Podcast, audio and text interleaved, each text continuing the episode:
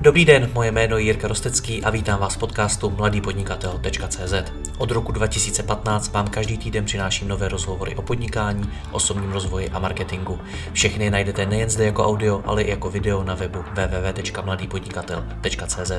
Partnerem podcastu mladýpodnikatel.cz je společnost ShopTet, poskytující nejpoužívanější e-shopové řešení v Česku. Stačí kliknout a začít prodávat www.shoptet.cz. Děkuji vám za váš čas a neváhejte mi napsat na jiry.rostecky.cz případně na Facebooku. Užijte si poslech. Dobrý den, dneska pro vás mám firmu, která letos oslaví 30 let na trhu. Dovedete si tedy představit, jak velkým vývojem nejen ve společnosti, ale i v technologiích prošla. Jde o skupinu K2, která vyvíjí i stejnojmený ERP systém. Společně s jím ředitelem vývoje Tomášem Škanderou si dneska povíme, co se za těch 30 let firma naučila, jak se v čase měnil její produkt, na to se těším popravdě možná nejvíc, protože uvidíme i nějaké ukázky, a jak se od ERP systému dostala až k vývoji vlastní vlastního e-shopového řešení. Tomáši, dobrý den. Dobrý den, Jirko, zdravím vás i všechny posluchače a diváky. Děkujeme moc. Na jaké potřebě je vůbec vaše firma před 30 lety, kdy ta doba byla úplně jiná, než dneska vznikla? Tak firmu vlastně založili v roce 91 tři spolužáci, kteří měli podnikavého ducha a chtěli využít vlastně toho obrovského boomu těch osobních počítačů a tak vlastně založili firmu s úmyslem prodávat osobní počítače, součástky a dělat jejich servis. Takže to byl ten začátek, nicméně dneska jste úplně jiná firma, tak jak se to vyvíjelo dál? Nebo, pardon, možná se tam ještě jinak jako napadá, proč to nevyšlo, protože podobně začínaly i jiné firmy, které dneska známe a jsou to obrovské obrovský společnosti. No, neřekl bych, že to úplně nevyšlo, protože firmě se hodně dařilo zpočátku. A tak si postavila samozřejmě malou obchodní prodejnu na, u nás tady v Ostravě na ulici 28. října, to je frekventovaná ulice, takže o zákazníky neměli nouzy, spustili i velkou obchod, potom si pořídili vlastní sklad, administrativní budovu. Nicméně jeden vlastně z těch zakladatelů byl dlouhou dobu v Německu, kde ten trh byl o něco dál než tady u nás. A už tam se zjišťovalo, že z rostoucí konkurenci se vlastně budou o ten trh dělit s dalšími firmami vlastně se stejným produktem. Neměli nic jako unikátního, nic vlastního a tak dojde na válku, v té době se moc neuvažovalo o službách, na válku cenovou. A v tom prostě oni nechtěli dále pokračovat, tak přemýšleli nad tím, jak prostě pokračovat, v čem, na co se zaměřit a vlastně i vlastní potřebu měli tím, že potřebovali nějaký účetní systém, aby to nemuseli vést všechno papírovou formou. A v tom Německu bylo vidět, že je velká poptávka právě pro, po programech, různých těch účetních programech po těch firmách tak se vlastně rozhodli, že kromě toho prodeje hardware zkusí paralelně i programovat prostě účetní systém. A z toho účetního systému se do budoucna stalo to ERPčko. Přesně tak. Ono to mělo, oproti těm jiným systémům, které v té době začínaly, tak to byl rozdíl v tom, že oni vlastně neprogramovali pro jednu konkrétní společnost, tak jak začínala většina těch jiných systémů, kdy programátor vyvíjel pro jednu konkrétní firmu a později si to snažil zobecnit, aby to mohl nasadit u dalších firm a společností. Oni díky tomu, že měli ten kapitál z toho prodeje hardwareu, tak vlastně si mohli zajistit tu investici na vývoj toho softwaru a psali to od začátku tak obecně, aby to šlo nasadit na různé typy společnosti, obchodní, výrobní a podobně. Dokonce většinu z té architektury máme do dneška z té databázové struktury, kterou používáme. Takže po celou tu dobu tam nebyl žádný externí investor, všechno se to financovalo z vlastních zdrojů? Ano, ano, celou dobu je to všechno z vlastních zdrojů. A my mluvíme furt o nich, o těch zakladatelích, tak jak na tom hmm. jsou dneska? Vlastní tu firmu dál? Z těch tří zakladatelů už je tam už je dnes eh, pouze jeden, právě s ním jsem se včera o té historii bavil, abych měl ty detailní informace. Má samozřejmě největší podíl akcí ve firmě, ostatní dva, eh, dva se vyplatili, takže zůstává už jenom z těch původních zakladatelů, je tam jenom jediný. No pojďte nám to ukázat, já se na to těším. Vy máte ukázky toho, jak ten systém vypadal před kolika tedy lety? Před no, 20 ten vlastní, systém, no, ten vlastní systém se začal vyvíjet v roce 92 intenzivně a hned následující rok jsme vydali první verzi. Já právě můžu ukázat, jak vypadala hraná verze K2 ještě v DOSu. Ten systém je starší než já, mimochodem. tak to je dobrý. Tak tady no je, no. Takže tady ho vidíme. Takže tady ho vidíte, to si nepamatujete. Já teda taky ne. Já jsem nastoupil ve firmě až, až v roce 2003. Ale takhle vypadala první K2 a takhle vypadá nějaká evidence uživatelů v té firmě. Je to vlastně podobné jak všechny ty ostatní systémy. Možná dneska, když si podíváte na poštu, té paní za přepážku, jak tam zadává nějakou tu poukázku, tak uvidíte vlastně úplně stejný princip, tak to vypadaly všechny ty dosové aplikace. To, to tam ještě dneska má. Ano, přesně tak. Klasické ovládací klávesy F1 až F12, Enterem skáču po polích, vyplňuju a podobně. A co to teda všechno tak hra dělalo? Já předpokládám, že moc umělé inteligence tam nebylo. ne, tak to rozhodně ne. Tam šlo především o nějakou evidenci a nějaké automatické výpočty právě z pohledu toho účetnictví. Ale tím se jako začalo a pak se zjistilo, že je potřeba pokrýt ty další oblasti v té firmě, jako je evidence skladu, skladových zásob, řešit eh, prodej, nákup od dodavatelů a tím, jako se to postupně rozrůstalo, až je to tam, kde je to dneska. Hmm. Takže to pokračovalo kam? Jak to pokračuje ta podoba? Jo, pokračovalo to potom naší, naší první verzi ve Windows. My jsme tam během toho roku, během těch let, co už jsme vyvíjíme K2, tak jsme zažili jako spoustu těch technologických transformací, které jsme museli udělat. Ne všechny se úplně zdařily, ale k tomu asi dojdeme. Tady je přechod první, kdy jsme vlastně v roce 98 předělávali verzi do, do Windowsu s nástupem operačního systému Windows a tam tehdy se zvolila strategie taková, že vlastně na tou stejnou databázi mohli fungovat ti uživatelé jak v té původní dosové verzi, tak právě v té nové verzi určené pro Windows. Jak se na to dívám, tak je to poměrně úsměvné, že tam čtvrtinu obrazovky zabírá nějaké, nějaký obrázek, kterému uživateli určitě nic neřekne, ale tak tehdy to takhle bylo. Ale museli ho vybírat dlouho, ti, co to vyvíjeli. Ano, ano. Vybírali to vývojáři a podle toho to vypadá. A, ano. No, takže tam jsme udělali tu první technologickou transformaci, která se povedla díky tomu, že byla taková nenásilná, evoluční a vlastně ti uživatelé, tak jak, jsme přidá, jak tehdy se přidávaly funkce do té Windows aplikace, tak postupně sami přecházeli, protože tam měli tu přidanou hodnotu, až vlastně opustili úplně ten desktopový, desktopovou verzi, eh, MS-DOSovou verzi a tím se, a tím se vlastně ustálila ta Windows produkce, která prostě pokračovala dále. Další taky významný přechod potom byl v roce 2002, kdy jsme z té původní databáze Bitreef, která vznikla právě v tom roce 92, přecházeli na MS SQL, novou databázi. To jsme vlastně udělali úplně stejně, že vlastně ta jedna aplikace uměla pracovat současně s oběma databázema. To znamená, že v konkrétní firmě se pouze aktualizovala databáze, převedly se data a uživatel to nějak nepocítil. Pracoval prostě se stejnou aplikací a tak se nám i tenhle ten přechod povedl. Hmm. No dobře, ještě tam máte další ukázky, protože pak už máme to, jak to vypadá dneska. Tady mám už jenom teď aktuální stav, nové uživatelské rozhraní a, a to, jak to vypadá teď, ale k tomu se ještě určitě dostaneme. No to je velký skok. Řekněte mi, znám několik firm, které mají taky takovouhle dlouhou historii a velmi často v nich ty technologie hodně zestárly mm. a mhm. oni třeba nedokázali vyvíjet ty nový nebo mhm. nasednout na ty nový trendy a podobně. Není tohleto realita i vaší firmy, protože když se mi řekne, že jste na trhu 30 let, tak mě to popravdě napadne jako jedna z prvních věcí, jestli vůbec budete moderní. Je to tak. No, když se vrátím k tomu přechodu na Windows, tak potom právě jsme začali primárně řešit funkčnost té aplikace. Rozvíjely se nové moduly podle potřeb prostě toho trhu, přidávaly se další a další funkce a moc se neřešilo na technologický dluh a na nějaké upgradey a refaktor sou, sou, současného kódu a podobně, což nás samozřejmě dohnalo, protože další růst té aplikace byl bržděný tím jádrem, tím, jak bylo prostě to jádro zastaralé. No a tehdy se rozhodlo, že vlastně bude lepší, když si napíšeme ERP systém na nejmodernějších technologiích úplně znovu od začátku. A to bylo zrovna v době, kdy já jsem do, do firmy nastoupil.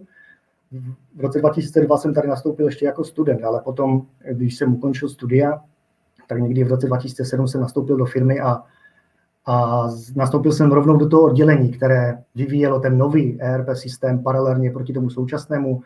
Bylo nás tam asi šest vývojářů na full time, jsme programovali programovali aplikaci technicky dokonalou, to byl náš cíl, vytvořit technicky dokonalou aplikaci. Řečili jsme každý řádek kódu, jak je napsaný efektivně. Ve chvíli, kdy Microsoft vydal nové technologie, tak jsme to celé přepisovali, abychom byli na nejnovějších technologiích. A takto jsme si, řekl bych, dneska hráli asi čtyři nebo pět let, než, než jsme si uvědomili, že to je cesta slepou větví a tohleto cestou jít nemůžeme. A proč ne? No bylo tam několik, několik faktorů. První byl, že jsme prakticky vůbec eh, nereflektovali na potřeby trhu. Dělali jsme si aplikaci sami pro sebe. Taky jo, takže pardon, možná jste měli takový to, co taky vnímám u řady vývojářů, že chtěli, aby to podle nich bylo dokonalý, mm-hmm. aby to skutečně byla ta mhm. dokonalá mm-hmm. technologie, ale zapomněli, že to vlastně toho uživatele moc nezajímá. Přesně tak. My jsme to, já bych to řekl takhle přesně, že jsme to dělali hodně pro sebe, aby jsme, protože jsme měli problém s tím technologickým dluhem, tak jsme se zaměřili jenom na tady tohleto, ať je to technologicky jako nejideálnější. Řídili jsme si vývoj my jako vývojáři a vývojář není nikdy spokojený se svým produktem. Vždycky je tam co zlepší, takže ho nemůžu uvolnit, protože ještě potřebuju přepsat tady tohleto, ještě udělat tady tohleto. Takhle jsme pokračovali a já jsem začal vnímat už i uvnitř firmy takové jakože hlasy nedůvěry v ten nový produkt, a potom jako takový první hřebíček pro mě do rakve, když jsem si uvědomil, že to je cesta špatným směrem, je, když jsem to jednomu z těch majitelů ukazoval a on mi doslova řekl, to si děláš srandu, co tady za čtyři roky jako máte. On to řekl tenkrát jinak, ale já to nemůžu říct doslova. Co mě to napadá jak? Tak jsem si začal uvědomovat, že to asi z pohledu té uživatelské části není to, co by úplně očekávali od toho. Potom samotný Microsoft často měnil směr. On tehdy řekl, že nejlepší technologie pro tvorbu těch desktopových aplikací je takzvané VPF, Windows Presentation Foundation, tak jsme to v tom naprogramovali. Za dva roky to byl Serverlight, nejnovější technologie, která bude i na webu. A to byl náš cíl, dostat ten systém na web, tak jsme to celé přepsali do toho Serverlightu. No a Microsoft postupně prohlížeče začali ten Serverlight blokovat, i Flash samozřejmě, tak to už byl takový další signál k tomu, že to není cesta správným směrem. Microsoft ty další verze už začal uvolňovat už ne s takovou pompézností a takovou akcí, ale už jenom třeba to dal ke stažení na internet tichou cestou, tu novou verzi. A tak už jsme si začali uvědomovat, že to není úplně cesta správným směrem. No a samozřejmě jsme řešili, co s tím a tehdy jsme si stanovili strategii, jak budeme pokračovat a ta nám, ta nám vydržela až do dnes. To je spousta věcí, na které se Ikon chci zeptat. Popravdě je ta, ta prv, takový vykřičník, který se mi objevil, když jste mluvil, bylo jak je možný, že po pěti letech teprve váš šéf zjistil, co máte? Že po pěti letech vám řekl, že si děláte srandu, že máte jenom to lento. Těch pět let to nikdo nesledoval? No, já bych řekl, že tam byl takový obrovský rozvoj té současné aplikace, že se všichni jako zaměřili na nasazování těch zákazníků. My jsme současně vyvíjeli obě dvě ty aplikace. Takže my jako ten tým, který vyvíjel tu novou aplikaci, tak jsme stáli tak trochu bokem toho hlavního proudu a dělali jsme tu novou, tu novou aplikaci a primárně se řešilo prostě funkčnost té současné rozvíjení té aplikace, nasazování u nových klientů, byla obrovská poptávka, takže se řešila, co stíhá, stíhá vůbec zásobovat tou současnou aplikaci ty klienty, rozvíjet ji. A my jsme stali tak trochu bokem, takže oni nás jakože sledovali, ale mám do dneška pocit, že tomu moc nevěřili. Mm-hmm. No ale stejně vám to vydrželo pět let, což je ten mm-hmm. druhý vykřičník a to je ta samotná mm-hmm. doba. Pět let je strašně dlouho. Uh, Nešlo to zkrátit? Nešlo k tě těm poznáním, ke kterým jste došli, dojít dřív? No určitě šlo. Určitě šlo, kdybychom si řekli, co je vlastně cílem té aplikace, dokázali si dělat nějaké checkpointy, vlastně tak, jak jsme, si, my jsme se z toho poučili a začali jsme si udělat ten, ten vývoj řídit úplně jiným způsobem, než do teďka řídili jsme to my jako vývojáři, bez nějaké interakce, ať už s klientem nebo se zbytkem firmy, a podle toho to taky tenkrát dopadlo. Popište nám tu změnu, popište nám, jak jste to řídili tehdy versus jak to mhm. řídíte dneska. No, dneska, dneska je to tak, že vlastně my jsme se tehdy rozhodli, že musíme opravdu řešit ten technologický dluh průběžně, že to nemůžeme nechávat na to, až to prostě třeskne a bude někde nějaký problém. Tak jsme si tenkrát stanovili strategii, že budeme vydávat novou verzi našeho systému každý rok v listopadu, takže máme roční cyklus, kdy vydáváme nové verze a v té verzi vždycky je z jedné třetiny upgrade toho jádra a nějaká technologická transformace. Z jedné třetiny jsou tam požadavky našich zákazníků, abychom reflektovali to, co ten trh potřebuje a ty jejich potřeby. A z jedné třetiny to obsahuje naši vizi a směr a ty novinky, které směřují ten program tam, kde bych ho chtěl mít. A tak to prostě postupujeme postupně každý rok, takže se nám za pár let podařilo ten technologický dluh smazat. Současně s tím jsme přinášeli i to, co vlastně potřebovali ti naši zákazníci a pravidelně si kontrolujeme, že jdeme tím směrem, prostě, kterým chceme mít ten systém mít v budoucnosti. Takže takový způsob prostě máme vydávání těch verzí a vyřešili jsme si tím ten technologický dluh a samotné řízení toho, toho vývoje, tak ono to má dvě oblasti. Řídím takzvaný maintenance, to jsou ty drobné chybky v tom systému nebo nějaké drobné požadavky, které se musí řešit a režie a to dokážeme řídit pouze pomocí KPIček. Takže máme nastavené nějaké klasifikace chyb, klasifikace nových požadavků, termíny vyřešení a dashboardy, které nám to sledují. A potom ty nové funkční celky, ať už to jsou od těch našich zákazníků, anebo ty, co jsou součástí toho směru, tak ty řešíme, dnes se to nazývá OKR, ale my jsme to, my jsme to vlastně začali už, už x let zpátky, kdy si především řešíme smysluplnost daného úkolu. Opravdu si napíšeme nejdřív na začátku, proč řešíme daný úkol, co to přinese ať už nám, anebo zákazníkovi, pak teprve, a tím vlastně vznikne ten cíl, ten minimální cíl, co to musí splňovat ta první verze. Protože my během té implementace vždycky přijdeme na něco, co by se tam dalo ještě přidat, dalo ještě přidat. Ale tady to, co jsme si na začátku napsali proč, tak ve chvíli, kdy to máme splněné, tak to vydáváme jako první verzi. A častokrát zjistíme, že to, co si myslíme, že by tam bylo ještě dál dobré mít, je v rozporu s tím, co potřebují zákazníci, protože napadnou úplně jiné věci, které jsou třeba důležitější. Takže to se nám osvědčilo, nadefinujeme si, proč to řešíme, pak teprve řešíme, jak to uděláme a co musíme udělat pro to a jaké zdroje sehnat, abychom to v tom termínu té další verze uvolnili. Takže takto si stanovujeme ty, ty cíle vždycky na další rok a na pravidelných měsíčních schůzkách celého vývoje, nás je asi něco přes 50 na vývoji, tak si vždycky na, tom, to, na konci toho měsíce, respektive na začátku toho dalšího měsíce, sumarizujeme, co se udělalo v tom následujícím měsíci. Každý tým odprezentuje to, co vlastně za ten měsíc vytvořil a odprezentuje to, co bude dělat následující měsíc. A tím vlastně máme takové checkpointy během toho roku, že se všechno stíhá, to, co se do té verze slíbilo nebo naplánovalo. A potom na pravidelných týdenních poradách už těch jednotlivých týmů, které máme čtyři, řešíme právě tu režii a ten maintenance a ty KPIčka. A to se nám osvědčilo, protože prakticky většinu z věcí, kterou si naplánujeme, tak dokážeme do té verzi zvládnout a s tím jsme spokojeni. Mně přijde, že teď jste vyjmenoval spoustu takových doporučení, pravidel, který často slýchám vlastně i v základech nějakého projektového mhm. řízení. Vy jste si tohleto všechno museli vyšlapat a zjistit sami, anebo jste se to učili i někde zvenčí? Nevím, četli jste knihy, chodili na kurzy a podobně. Jasně, jasně, chodili jsme na kurzy, na různé ty uh, akce, i ty denní, které pořádal třeba Gopas a podobně. Pak přišel ten agilní metod, metody řízení vývoje, tak to jsme si celé studovali. My jsme dokonce v jednu chvíli to striktně dodržovali, takže jsme měli prostě tu nástěnku s těma úkolama, kde jsme to posouvali z těch sloupečků. Měli jsme každodenní porady v tom týmu, kdy jsme museli říct, co jsme dělali včerejší den, co budeme dělat následující. To bylo jako úplně zbytečné. Většina lidí řeklo, že bude dělat dneska to, co dělalo včera. Jo, že třeba to ještě stále řeší. Jo, to bylo úplně až, až to, bylo, to bylo až směšné. Jo. Takže my jsme si nakonec ze všech těch různých metod toho řízení vývoje vyzobali to, co nám jako vyhovuje, dali to tak nějak dohromady. Takže máme ty takzvané sprinty měsíční, jak jsem říkal, my to nazýváme work package, nemáme už ty denní, stačí nám týdenní kontroly v těch jednotlivých týmech a vydávání verze v rámci toho jednoho roku je taková dostatečná kontrola, že jdeme tím správným směrem, a vlastně ten velký cíl si rozpadáváme na jednotlivé roky, na jednotlivé měsíce a na odděleních až na jednotlivé týdny, abychom zavčas zjistili třeba, že některý úkol se nestíhá a buď to tam přidali kapacity, anebo to odložili a posunuli nějaký jiný úkol. A kdo to řídí? Kdo to, to všechno vede? Já, vy sám? Vy, vy jste ředitel vývoje? Já jsem, já jsem ředitel vývoje, ale řekl bych, že to tak vedeme všichni. Já se tak úplně nepasuju do ředitele, protože jsem jakože od obyčejného testera, programátora postoupil tou firmou vlastně úplně od začátku až teď na ředitele vývoje, takže mám ty další, další tři jako vedoucí těch jednotlivých týmů. Máme čtyři týmy teda na vývoji, já vedu jeden z nich, protože určitě chci být neustále v kontaktu s tou realitou.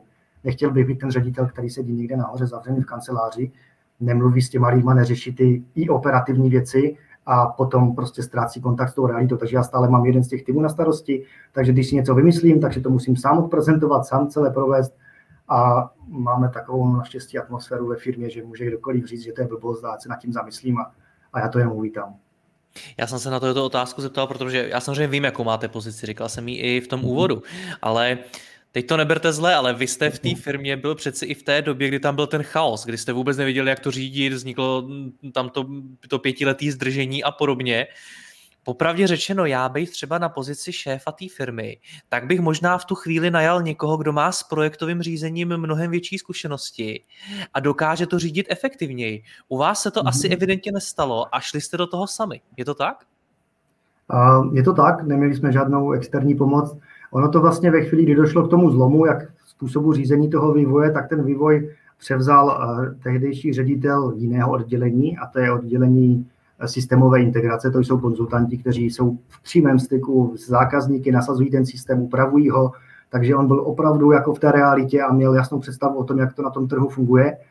A v tu chvíli měl na starosti obě dvě oddělení, jak to, jak to vývojové, tak to oddělení těch konzultantů a ten přinesl tu zkušenost a prakticky celé to nastavil od začátku. Já si od něho do dneška učím. Dneska je to náš generální ředitel. Zajímá mě ten váš osobní příběh. Moje zkušenost z vývojáře je taková, že z velké části z nich se nikdy manažeři nestanou, nikdy nebudou dělat projektové řízení takhle pro tým lidí a podobně. Jak jste to měl vy? Zatím vás chápu tak, že jste byl taky ten vývojář ponořený v kódu, mm-hmm. ale možná, že ve vašem životě nastal moment, kdy jste si řekl, sakra, ono to jenom o tom kódu není, já se musím naučit úplně jiné věci. Je to tak? Mm-hmm. Jo, je to přesně tak. Já jsem dlouho prostě pouze programoval a byl členem toho týmu, potom, potom vlastně tím, že jsem měl blízko k těm organizačním věcem a, a když jsem viděl, že někdo něco stojí, tak jsem to prostě začal řešit a tak přirozeně nějak to vzešlo, že jsem se stal vedoucím toho týmu těch programátorů. No a pak jsem měl na starosti, už kromě toho samotného programování, které jsem dělal pořád, tak ještě jiné věci a to je to plánování, management lidí, už se za mnou chodili řešit prostě jiné, jiné problémy, než jenom týkající se toho samotného kódu a, a já jsem zjistil, že mi, to, že mi to baví více, takže jsem se na to, na to ještě více zaměřil a snažím se neustále vzdělávat, poslouchat podcasty, číst knížky, učit se ze zkušeností, protože já jsem prošel zatím od studia, od druhého ročníku na výšce jsem nastoupil v K2 a jsem tady, takže nemám zkušenosti z žádných jiných společností a tak se snažím vzdělávat z knih. Nás bude poslouchat spousta podnikatelů, manažerů, šéfů firm. Co musím ve své firmě udělat, aby mi tam lidé rostli tak, jako jste v K2 vyrostl vy? Z, z toho studenta, který tam byl na nějaký brigádě, si jsem pochopil, potom mm. z toho vývojáře až po ředitele vývoje. Co musím udělat, aby se tohle dělo? Já bych řekl, že je nejdůležitější to, že to musí toho člověka jako bavit. Protože na jedné straně je nějaké finanční hodnocení a když člověk dostane nějakého finančního hodnocení, které už mu tak nějak stačí, tak potom jsou mnohem důležitější věci pro to, aby, aby v té firmě rostl a musí mít musí mít, uh, musí mít v sobě i ten tah na branku a chtít něco dokázat, protože my jsme, my jsme ve firmě jako tým, jako s klukama dělali třeba spoustu šedých projektů, které jsme dělali po večerech, protože nás to prostě bavilo a chtěli jsme to tam do toho systému dostat. Měli jste toho to, málo, jo? Ne, to bylo prostě nejlepší, když jsme tam do toho systému udělali něco a pak jsme to viděli v těch firmách, protože máme, já nevím, víc než 700 firm a denně spustí Karvojko víc než 20 tisíc uživatelů, takže ti prostě ti lidi ty lidi v republice ten systém používají denně, když jim to prostě pomůže a mají z toho radost a dostane se pak ta zpětná vazba, je to vlastně část systému, kterou jsme si tam jako do toho dosadili my, tak to je to, co nás prostě nejvíc baví. Hmm. Vy celou dobu mluvíte jasně o tom ERP systému, nicméně Jasně. vy jste se už před časem posunuli, že z toho děláte de facto e-shopové řešení. A já to popravdě řečeno svým způsobem nechápu, protože Eh, zejména na českém trhu máme firmy, které se specializují. Dělají buď to ERP systém, nebo dělají to e-shopové řešení. A vy jdete cestou obojího.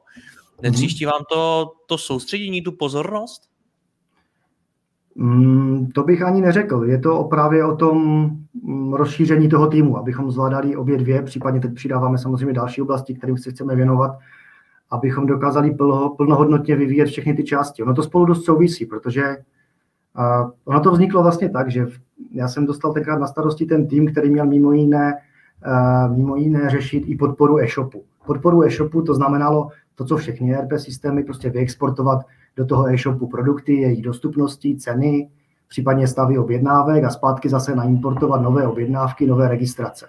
Takhle to fungovalo prostě do té doby. My jsme měli partnerskou firmu, tehdy to byl NetDirect, tady z Ostravy, které, s kterými jsme prostě spolupracovali u všech našich zákazníků na e-shopech No a jak prostě e-shopy rostly a byla obrovská poptávka po těch e-shopech, tak jich bylo čím dál tím víc. A já jsem si uvědomoval, že to řešení, které máme do teďka, není prostě ideální, protože ne, ne, že by to nefungovalo, ale stávalo se nám, že při těch převodech těch dat se docházelo k chybám, na e-shopu třeba chybělo zboží, nebo mělo špatnou cenu, nebo špatnou dostupnost. To má samozřejmě přímý vliv potom na konverzi a taková chyba je prostě zásadní. A my jsme hledali, co se stalo. My jsme při exportu dat nic nezměnili, partnerská firma při importu dat také nic nezměnila a zákazník byl v situaci, kdy musel doufat, že my se prostě spolu domluvíme. My jsme to vždycky nějak vyřešili, ale byly to situace, které mi prostě, já jsem z toho moc nespal, jo? když něco takového nastalo, takže jsem věděl, že to prostě má přímý dopad na ten e-shop a nedokážu to prostě pustit z hlavy, když něco takového do dneška. Když by se něco takového stalo, tak já to nepustím z hlavy a nejdu s tím svědomím prostě spát, že ono se to vyřeší zítra. Takže jsem prostě přemýšlel, jak, tomu, jak se tomu vyhnout. No a pak jsem přišel vlastně s tím, s tím nápadem mm, za, za majitelem, s tím, že bychom máme API, tak pojďme si napsat vlastní e-shop.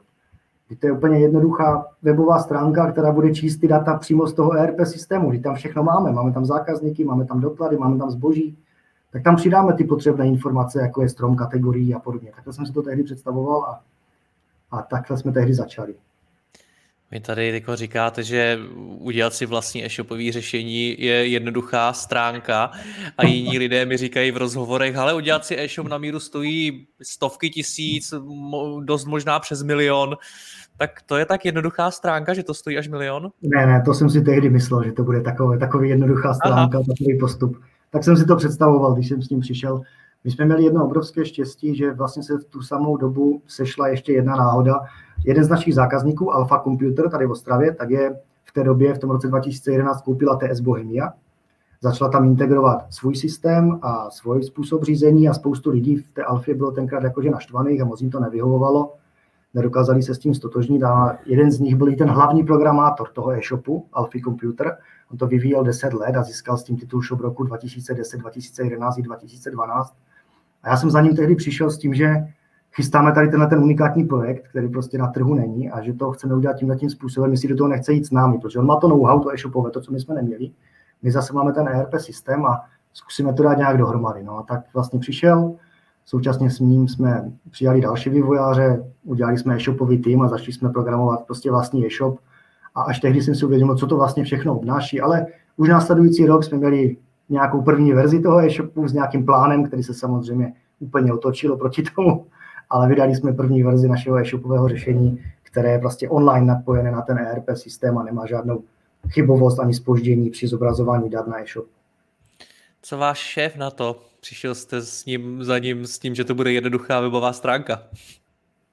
No, já mám pocit, že on mě tak jako nechal, ať si to, u nás máme takovou, takovou firmní kulturu, relativně volnou, ale zároveň si nese za to člověk zodpovědnost, že to prostě musí dotáhnout, anebo, anebo si ponese jako následky a, a tak myslím si, že mi to takhle nechal, jako ať si to vyzkouším a po prvním roce a prvním představení toho našeho e-shopového řešení a obrovském úspěchu našich zákazníků si myslím, že už pak nebylo pochyb a už to nabralo obrovské rychlost a, a fokus, protože to byl nejžádanější modul, který jsme v tu chvíli měli u našich existujících zákazníků a pak už to bylo jenom otázka, ať máme dostatečné kapacity na to vyvinout to, co je potřeba. A to se bavíme teda o jakém roce, kdy jste to spustili?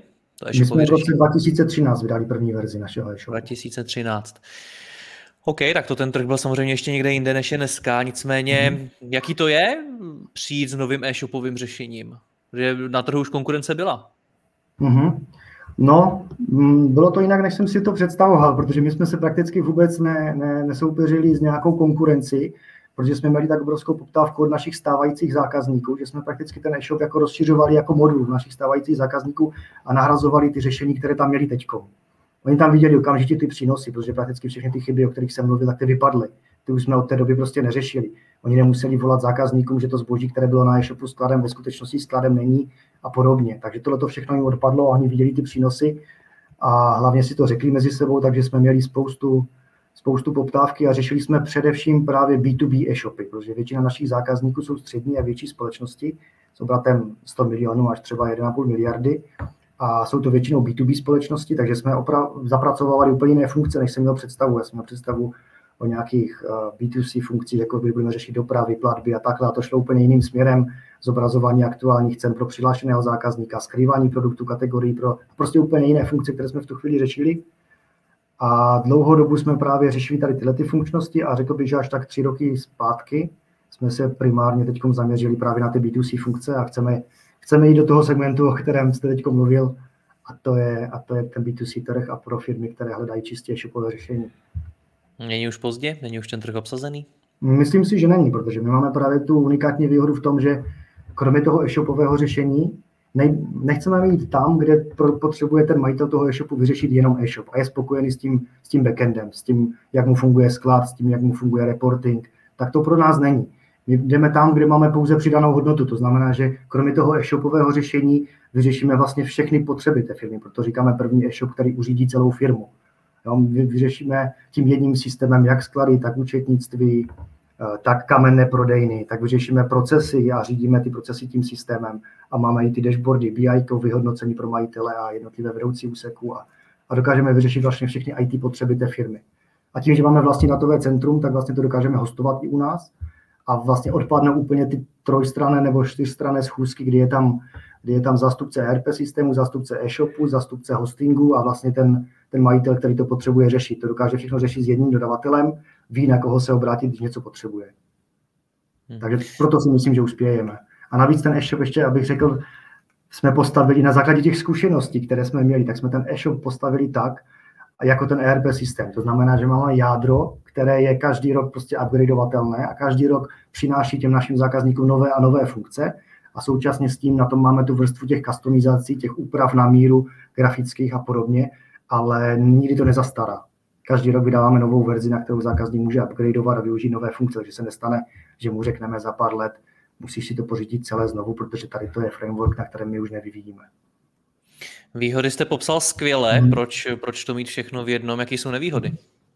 Nevýhody teď aktuálně, které vnímám, zatím jsou akceptovatelné u našich zákazníků a to je ve chvíli, kdy se upgradeuje systém, tak tím, že je to všechno v jednom, tak ten upgrade toho systému vlastně způsobí to, že ten e-shop má tu stránku, že probíhá údržba systému.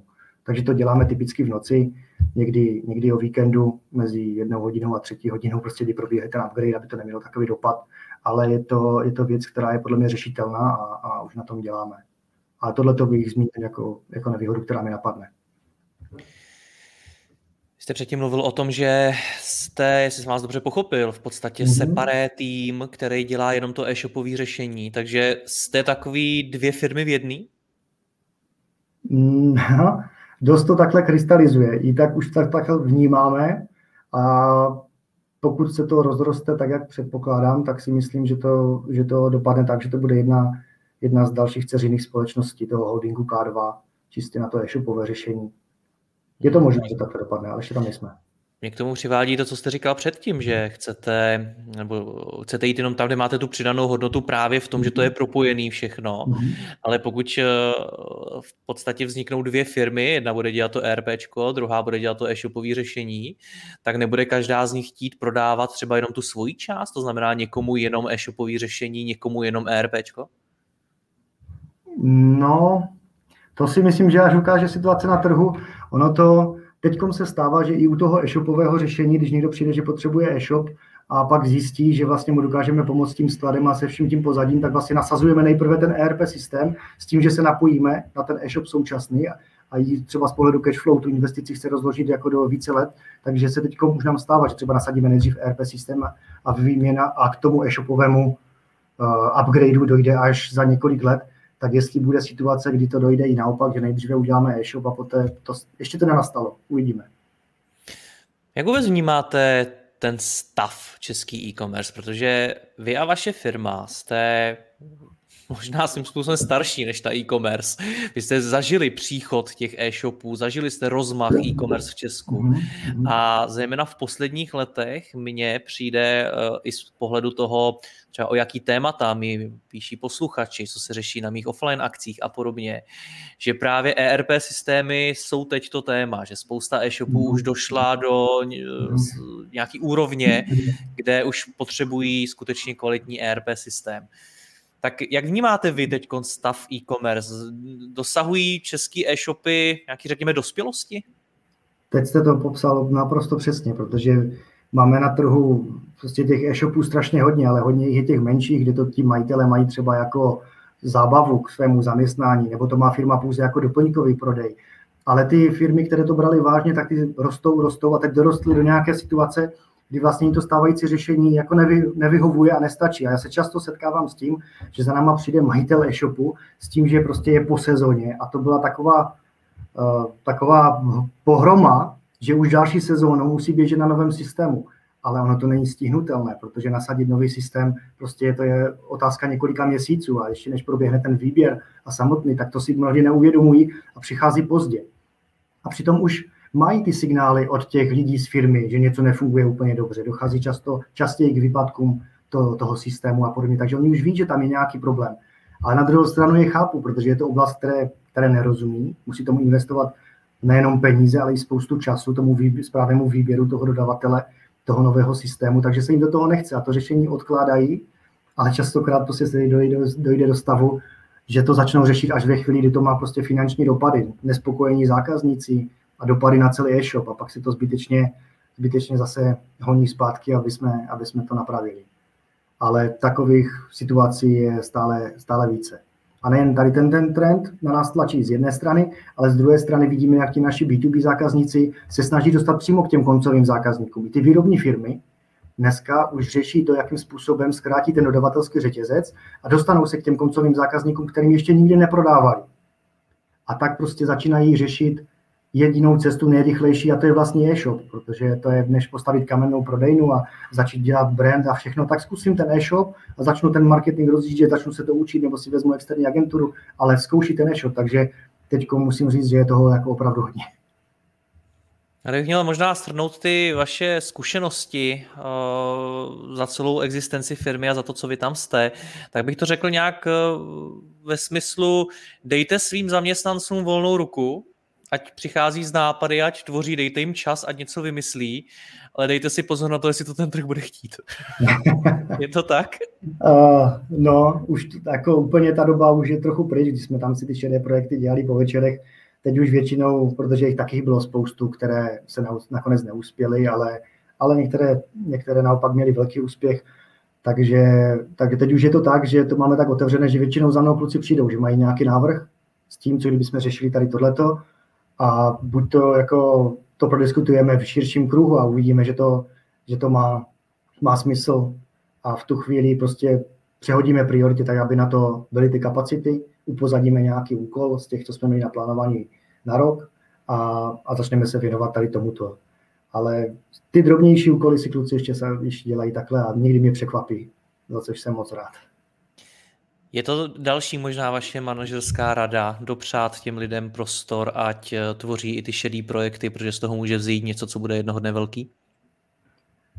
Je to vždycky o typu toho člověka. Když se na to podívám, tak uh, jsou lidi, kteří chtějí mít jasně definované, co, co mají udělat přesně a člověk je musí pochválit, když to udělají správně, nebo naopak jim hned vytknout co, to, co se udělá špatně.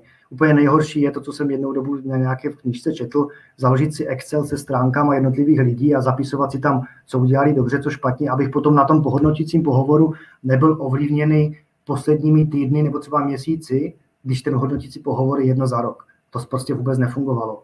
Pro mě je nejlepší ve chvíli, kdy člověk něco udělá špatně, tak mu to transparentně říct, že takhle prostě ne, ale on si to nesmí vyjádřit nijak jinak. Musí vědět, že to je špatně. Protože když mám tu empatii a nechci toho člověka se dotknout a začnu to říkat tak zaobalovat, že by bylo dobré a to, tak on to nepochopí. A za dva měsíce udělá úplně stejnou chybu. Já se divím, proč to udělal. Prostě nejlépe je to říct otevřeně, fakt jako otevřenost v tom jednání, říct mu, co udělal špatně, anebo hned, když něco udělá dobře, hned pochválit, nečekat na nějaké, na nějaké oficiální hodnotící pohovory. To se mi osvědčilo asi nejvíc. Jak jste nám tam ukazoval ty monitory, historie mm-hmm. vašeho systému, tak jaký bude ten další monitor? Jaká je budoucnost K2? Další monitor bude, že úplně stejný obrazek bude v internetovém prohlížeči. My, jak jsme procházeli tou transformaci z DOSu do Windows, tak to byla taková první velká transformace a teď aktuálně procházíme transformaci z desktopové aplikace do internetového prohlížeče. Zase to poběží nějakou dobu, než transformujeme všechny naši klienty, už jich je před, už jich je opravdu hodně, takže počítám třeba 4-5 let, ale to je, to je cíl. Aby jsme tu desktopovou aplikaci nepotřebovali a uživatel si spustil prohlížeč na telefonu, na tabletu a měl potřebné informace pro to, ať už se rozhodne v danou chvíli dělat cokoliv s tím ERP systémem ve firmě. Já vám budu držet palce. Tomáši, moc vám děkuji za rozhovor. Mějte se hezky. Naslyšenou. Taky děkuji. Nasledanou.